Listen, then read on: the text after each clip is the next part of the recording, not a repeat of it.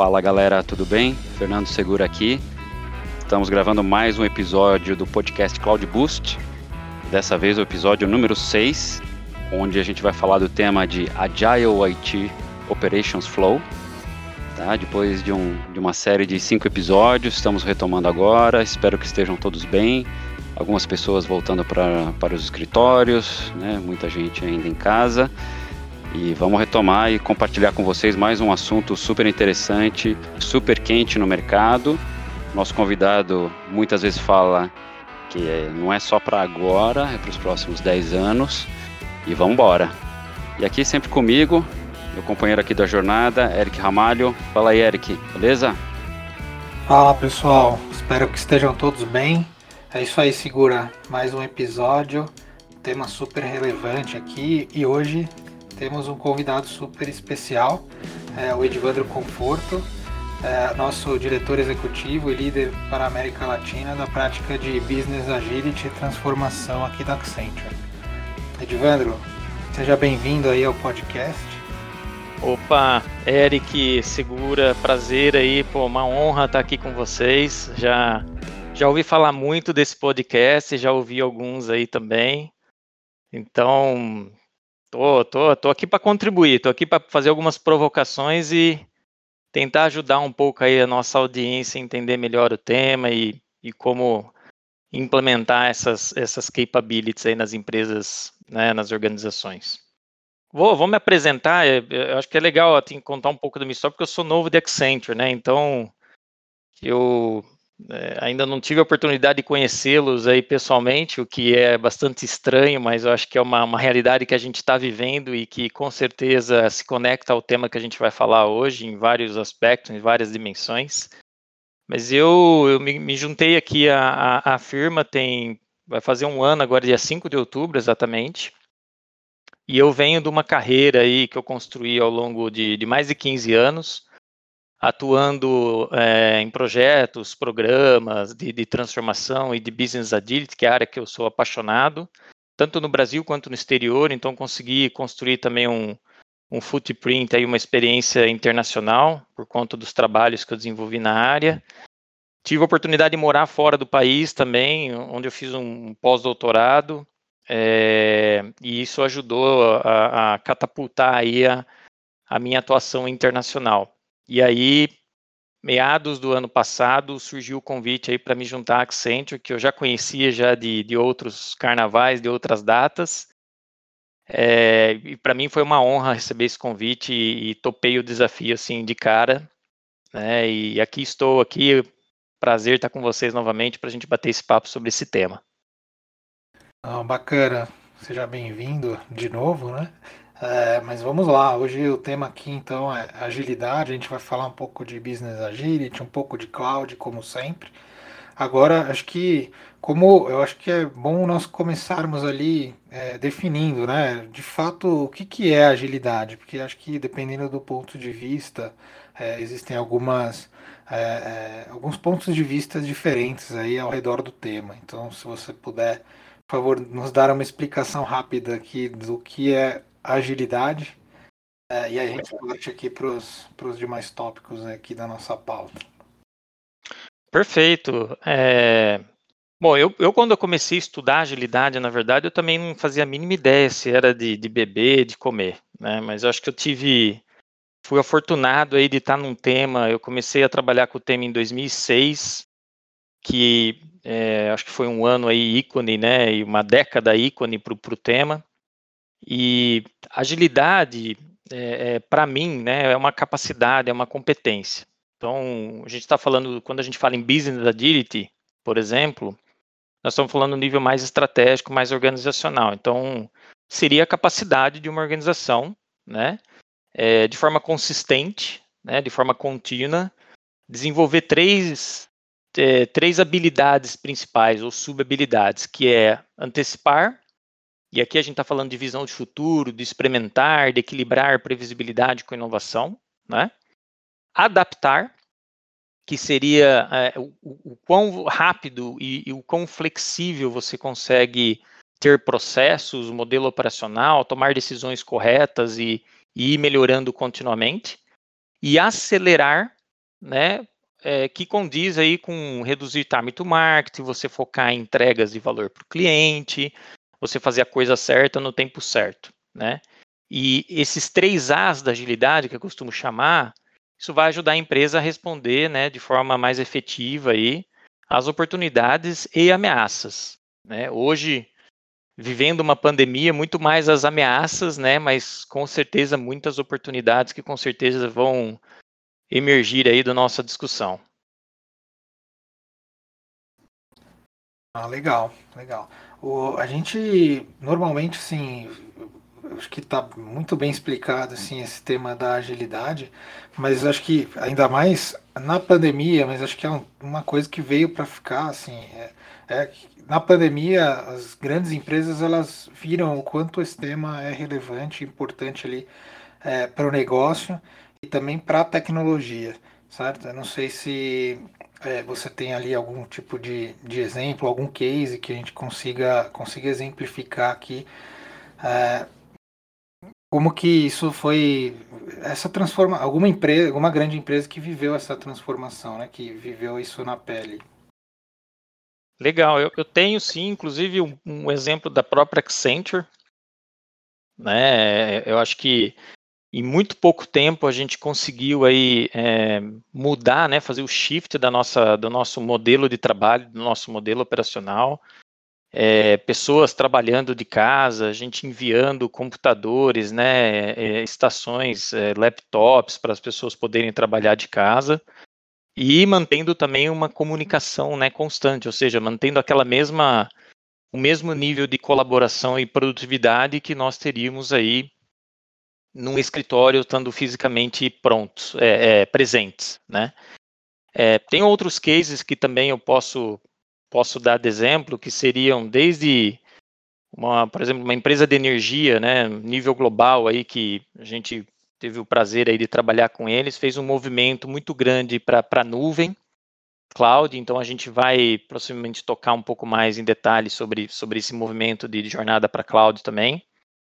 Que é o nome do podcast, né, que leva o título aí do podcast, mas essa empresa ela fez uma migração, né, uma transformação bastante agressiva de jogar todos os seus, né, de colocar todos os seus workloads, aplicações na nuvem, e assim poder conectar as diferentes plantas, diferentes regiões e unidades de negócio ao redor do mundo, e isso fez com que eles conseguissem tomar decisões mais rápidas, ter acesso a dados e informações de forma mais consistente, mais on-time, e com certeza acelerar muito os processos, projetos e iniciativas, né?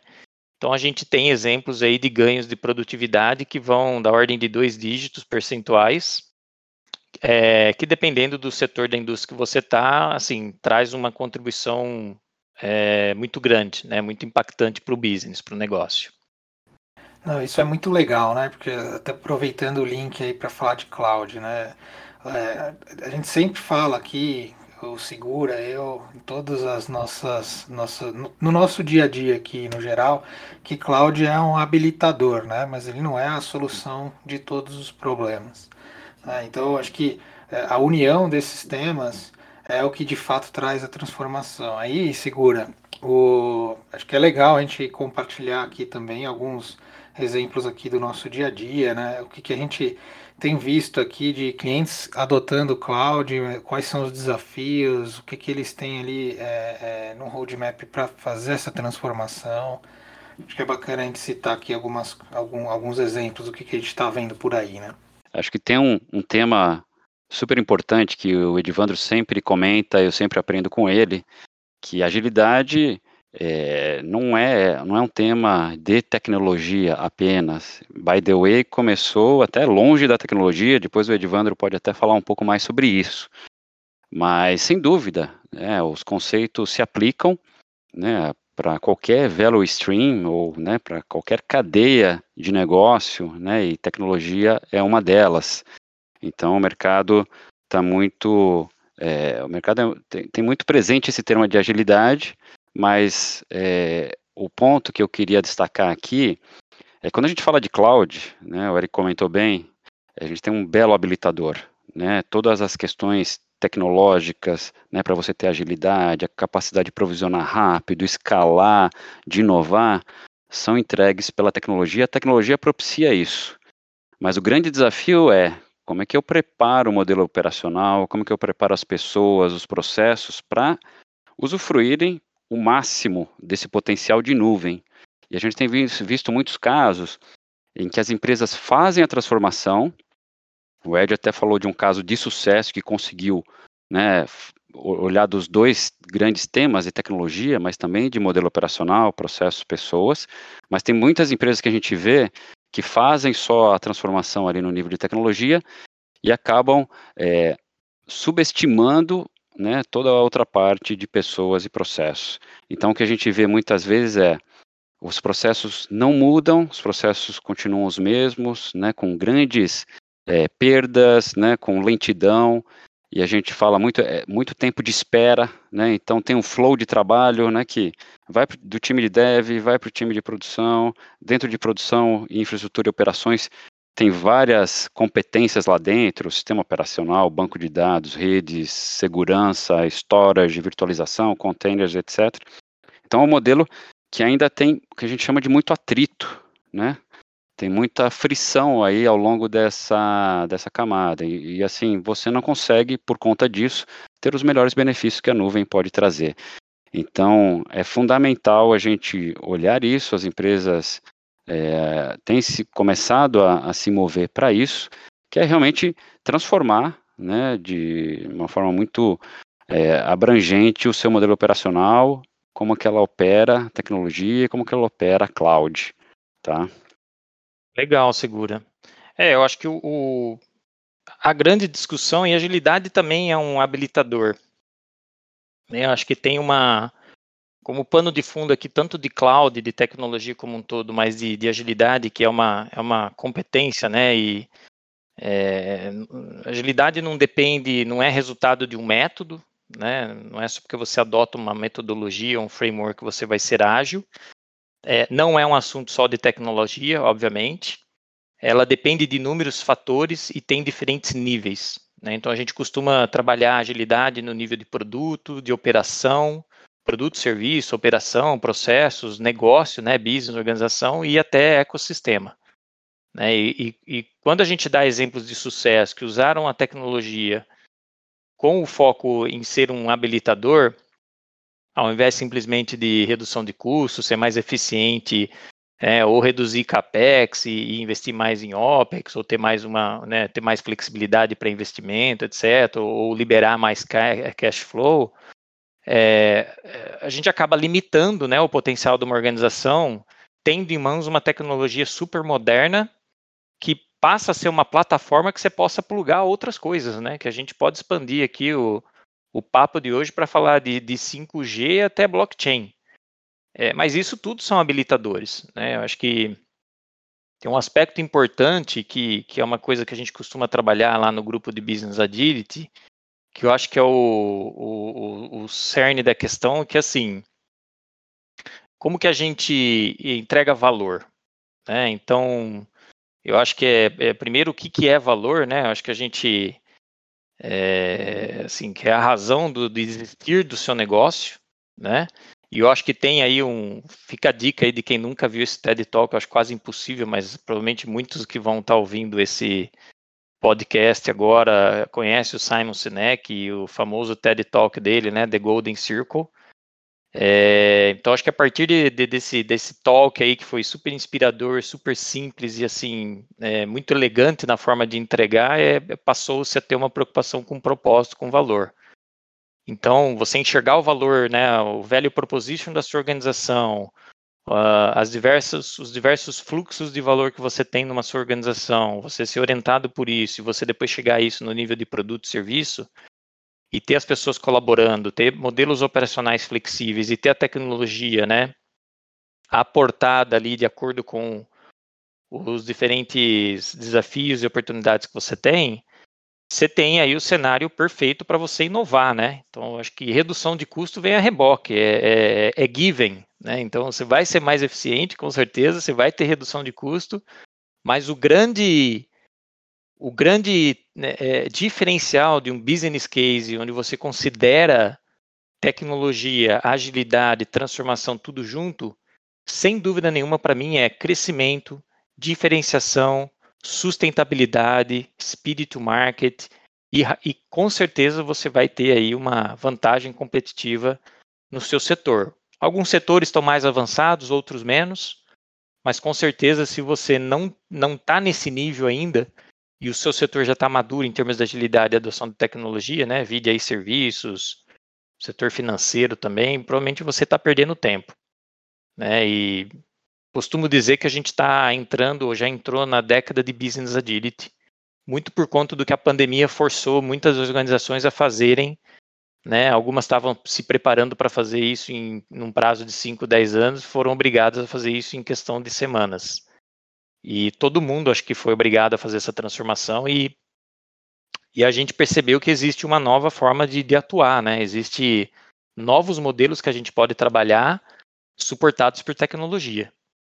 Muito bom mesmo, e acho que vale a gente compartilhar com o time, né, as pessoas que estão ouvindo esse podcast, sobre quais são os grandes diferenciais, né, quais são as grandes sacadas para realmente os conceitos de Business Agility serem implementados, e aí nas diversas alçadas que você comentou, né, nos diversos streams de valor, seja lá de negócio ou coisas que acabam derivando para a tecnologia.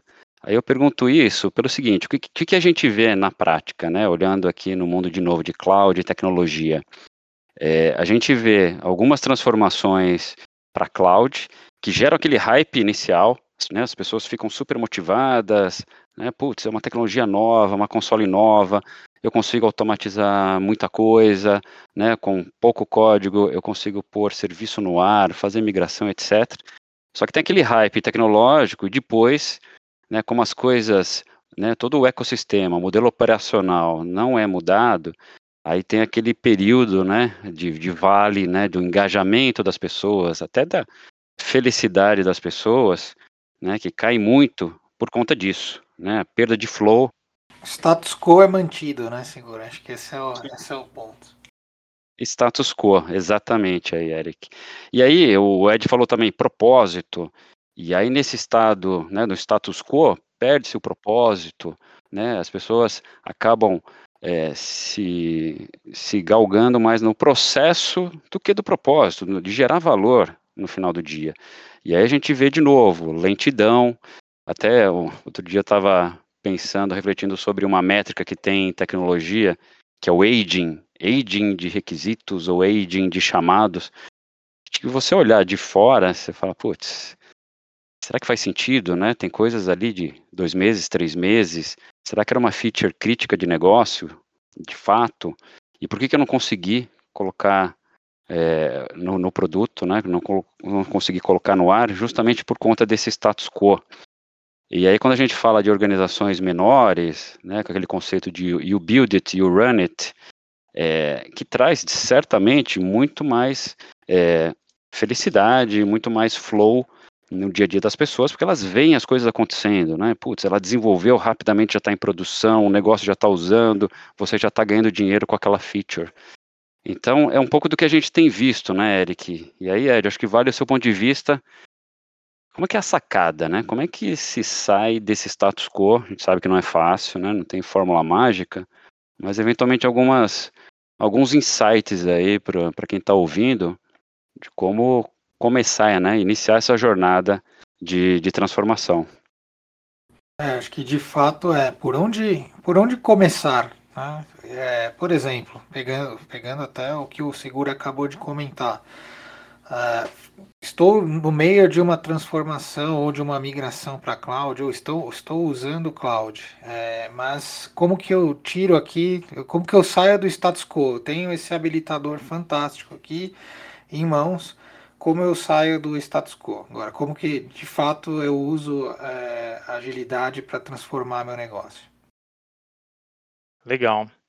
Deixa eu dar um passo atrás que eu acho que é importante, até para a gente entender, porque quando a gente fala em transformação, acho que a própria palavra já assusta, né? Porque a gente está falando, talvez, em reinvenção do negócio, que por natureza é algo esperado das organizações, né? Então tem vários indicadores aí mostrando as empresas do ranking da Fortune 500 lá que desaparecem ao longo dos anos. Então assim, isso é uma realidade, é que a gente não vê isso, né? O nosso senso de tempo, ele é diferente, né? Então a gente costuma olhar muito o hoje e a semana que vem, mas não tem essa visão mais ampla do tempo e do que está acontecendo, né? Às vezes a pessoa surge uma inovação e fala, puxa, como que eu não pensei nisso? Mas provavelmente já tem alguém, ou já tinha alguém pensando nessa ideia 10 anos atrás, né? E agora que virou mainstream, mas não foi uma coisa da noite para o dia. A mesma coisa com a agilidade, tá? A agilidade... não surgiu com a pandemia, né? Não é por conta da pandemia que a agilidade foi inventada. Na verdade, desde a década de 70 aí tem relatórios, estudos, trabalhos, cases mostrando que para desenvolvimento de certos produtos, né, você precisava de uma flexibilidade, você precisava autonomia de gestão de budget, você precisava de times dedicados, tudo aquilo que a gente vê hoje nas organizações que estão mais maduras, né, com o tema. Isso passa lá para a década de 90, onde a gente tem uma segunda onda de um movimento muito importante, que é chamado Agile Manufacturing, tá? Que veio junto aí com Lean Manufacturing, né? Alguns anos depois, mas tanto Lean Manufacturing como Agile Manufacturing, ou os conceitos de Lean, de produção enxuta, quanto os conceitos de Agile hoje, quando a gente olha Business Agility, eles são complementares, né? E eu digo que a gente está numa terceira onda, está entrando numa terceira onda agora, que a partir de 2010 ali começaram a surgir vários frameworks que a gente chama de ágil em escala, né?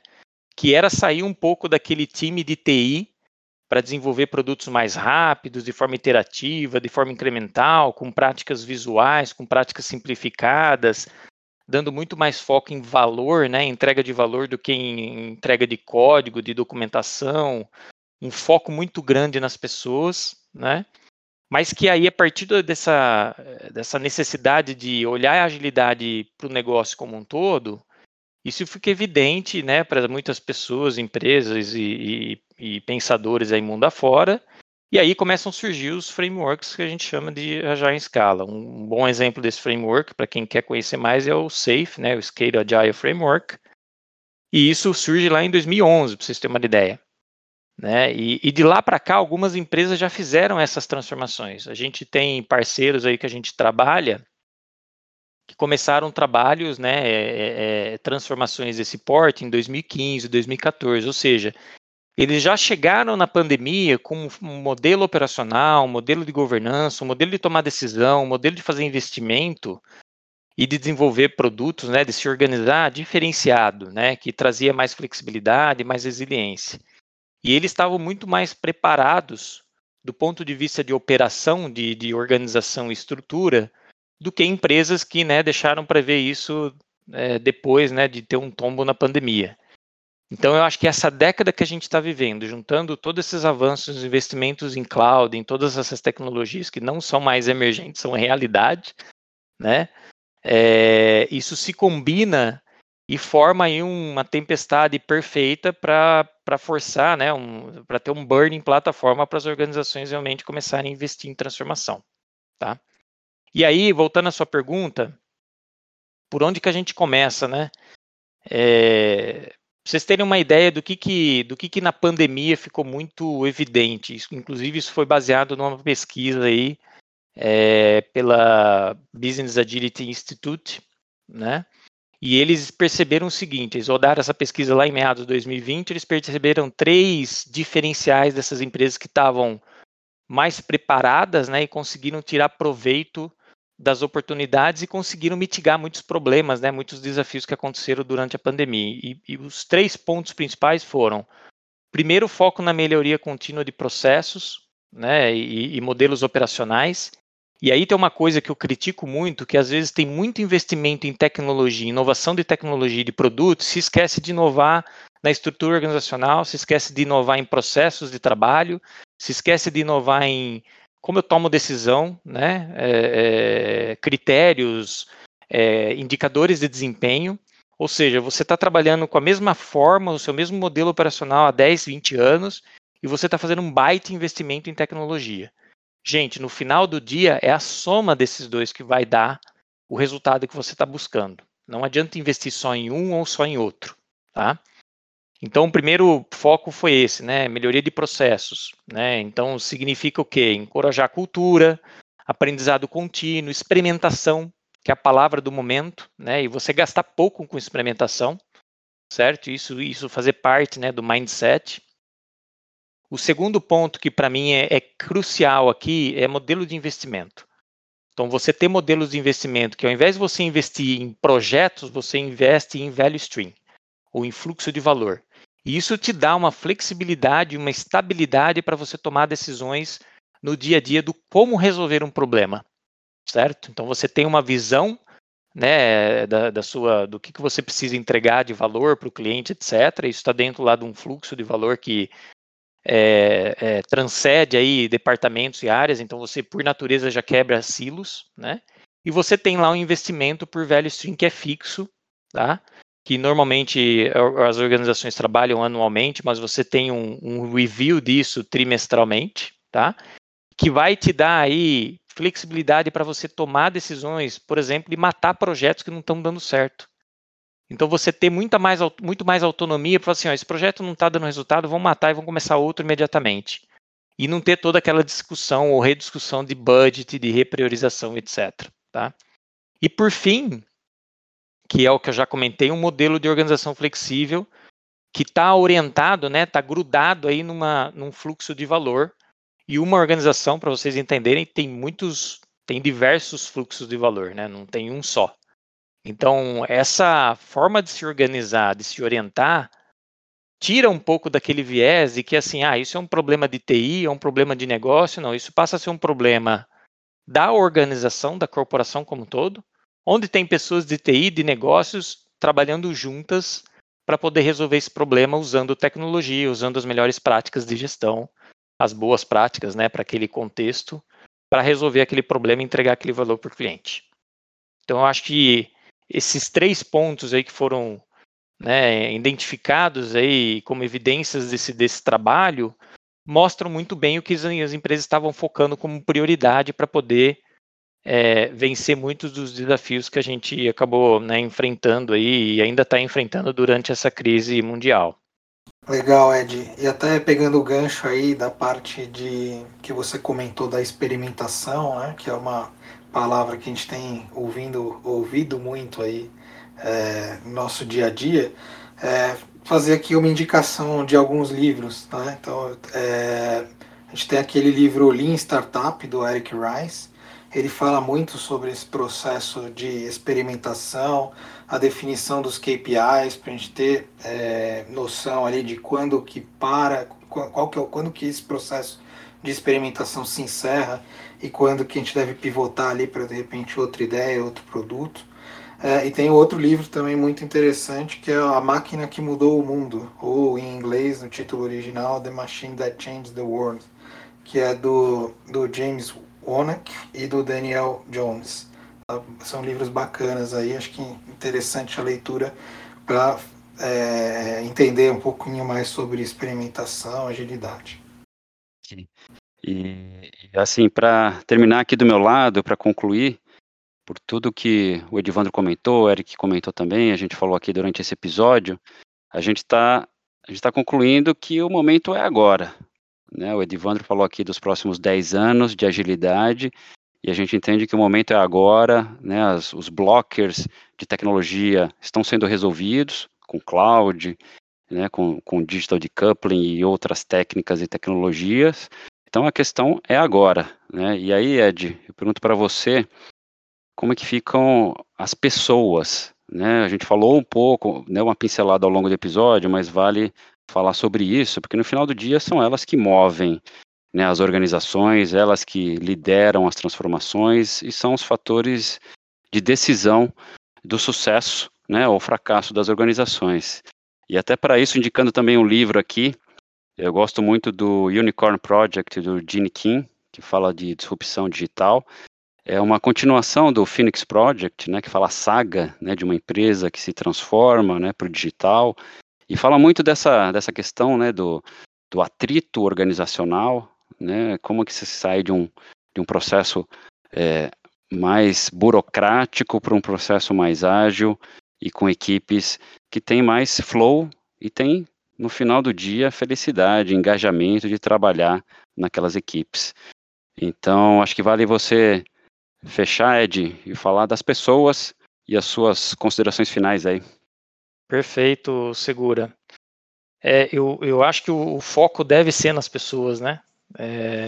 Desde o início, né? Do momento zero. A gente vive aí está vivendo uma era de transformação persistente, e eu acho que essa década vai trazer desafios tão grandes quanto a própria crise sanitária, tá? A gente está falando aí de socioambiental, macroeconômico, então acho que as empresas precisam estar preparadas para isso, e uma forma de se preparar é desenvolver essa capacidade, né, essa competência em se transformar, em se reinventar, usando tecnologia, usando agilidade, né?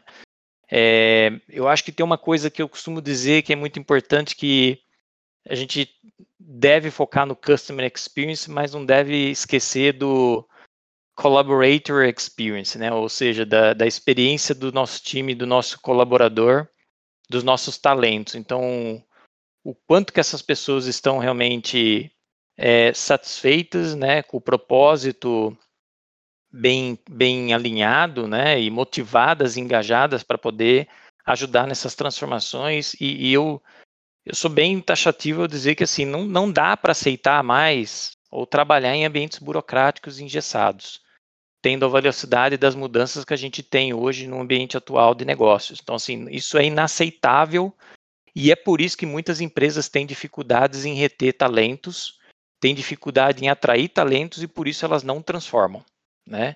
E aí, acho que eu deixo a dica aqui de um livro que eu já li, que eu recomendo, que eu gosto, que é o livro do Daniel Pink, né, Drive, que é um livro já tem quase uma década já, acho que 2011 foi a primeira tiragem, não tenho certeza, mas ele fala, né, de como que as pessoas se motivam, né, e ele comenta lá que são basicamente 3 pilares, né, você ter propósito, você ser master, né, você ser o master daquele trabalho, da atividade, você se aperfeiçoar e você sentir prazer nesse aperfeiçoamento, nessa melhoria contínua, e você ter autonomia, né? Então, quando você domina um assunto, você tem propósito e você tem autonomia, isso é